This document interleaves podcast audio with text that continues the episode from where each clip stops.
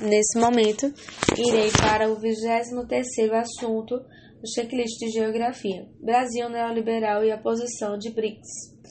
Neoliberalismo brasileiro e os BRICS é o material que eu irei ler agora. O resumo, resumir, tá?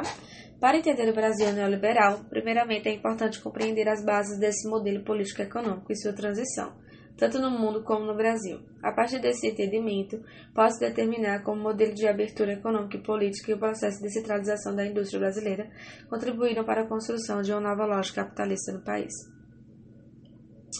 O modelo neoliberal. Por liberalismo, entende-se uma filosofia política fundada nos princípios de liberdade.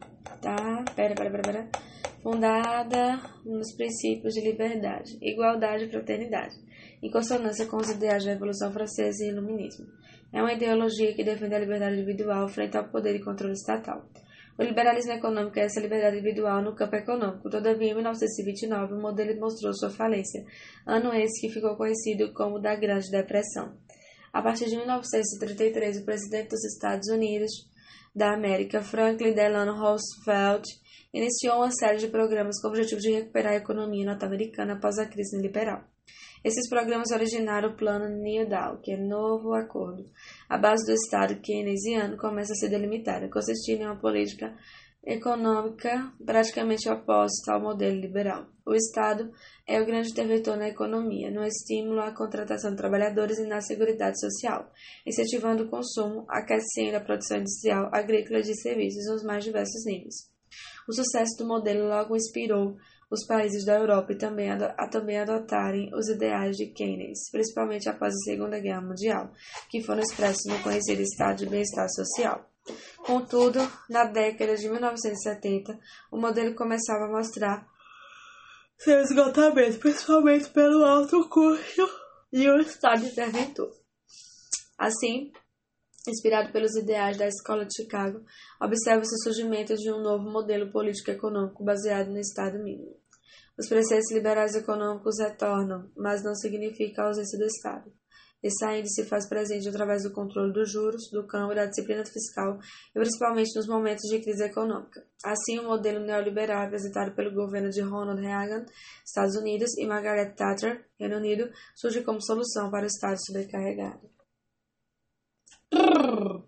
Abertura econômica brasileira. O Estado brasileiro, desde Getúlio Vargas, 1930, até o final da ditadura militar, 1985, é responsável pelo processo de industrialização. Todavia, com a crise econômica na década de 1980, observa-se o fim desse período. É possível dizer que isso não ocorre apenas no Brasil. É um colapso do modelo keynesiano. E uma necessidade de reestruturação inicia o processo de abertura política e econômica do país. Esse processo foi marcado pela aplicação do Consenso de Washington, conjunto de medidas macroeconômicas para promover o desenvolvimento econômico e social, que representa a concepção do Estado mínimo.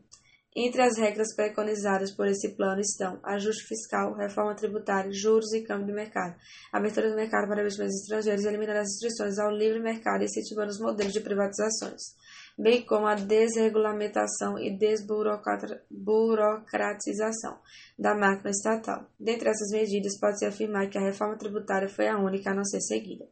O período Collor, 1990 a FHC, 2002. Esse Fernando Collor de Mello, eu acho. Não, período Collor, ah, isso é Fernando Collor de Mello. A FHC, enfim, Frederico. É, Frederico uma coisa, Figueiredo, Figueiredo, esse aí. Esse período é marcado pela implementação das recomendações do Consenso de Washington.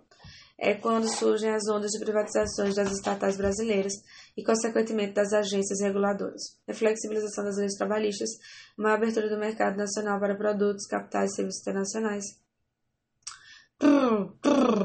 Além de uma redução de investimentos em setores sociais. Tudo conforme o manual de instruções neoliberais.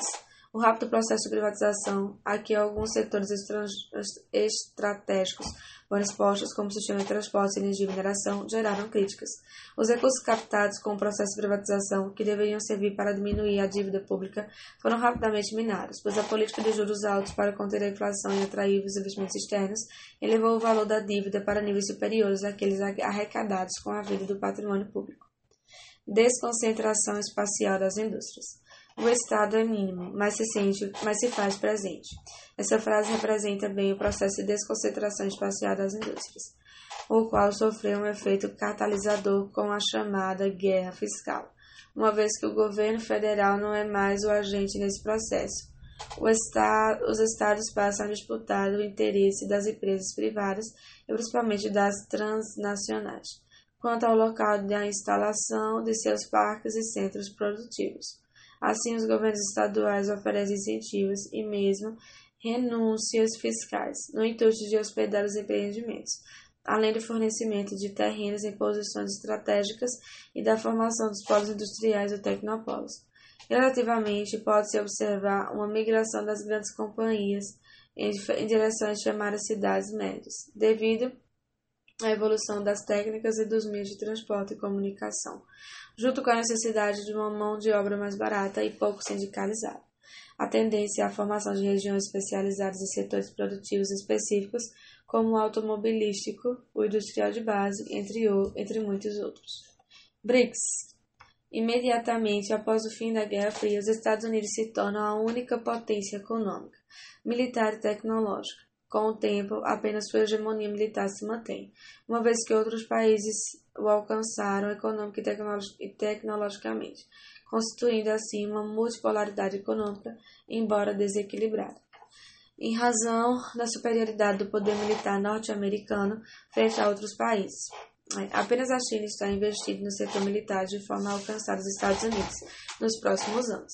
É nesse contexto que o acrônimo BRIC, criado em 2001 pelo economista inglês Jim O'Neill, fez, faz sentido, quer dizer, aí todos esses países seguiram alguns pontos da cartilha do consenso de Washington, mesmo que uns de forma mais prudente e gradativa que outros, como China e Índia, ao contrário do Brasil, o qual realizou essa transição de forma rápida.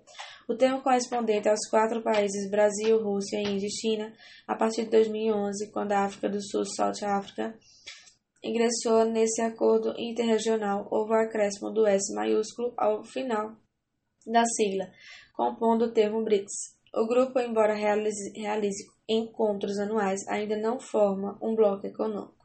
A crescente influência desse grupo de economias emergentes apresenta novas tensões, principalmente no caso dos recursos naturais, uma vez que tanto os países industrializados mais ricos quanto os países membros do grupo necessitam competir por recursos naturais do planeta para sustentar seu crescimento, o que ajuda a explicar inclusive o comportamento da China ao se alinhar com a África do Sul e Brasil, principalmente quanto à fonte de matéria-prima, enquanto os acordos com a Rússia nesse sentido só avançaram em 2014, com a crise da, da Crimeia, que afastou o Kremlin, Kremlin do oeste europeu e o aproximou do leste asiático.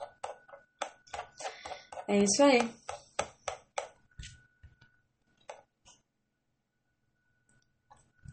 Vamos?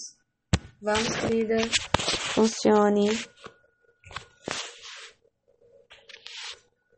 Você precisa funcionar, meu amor. Agora.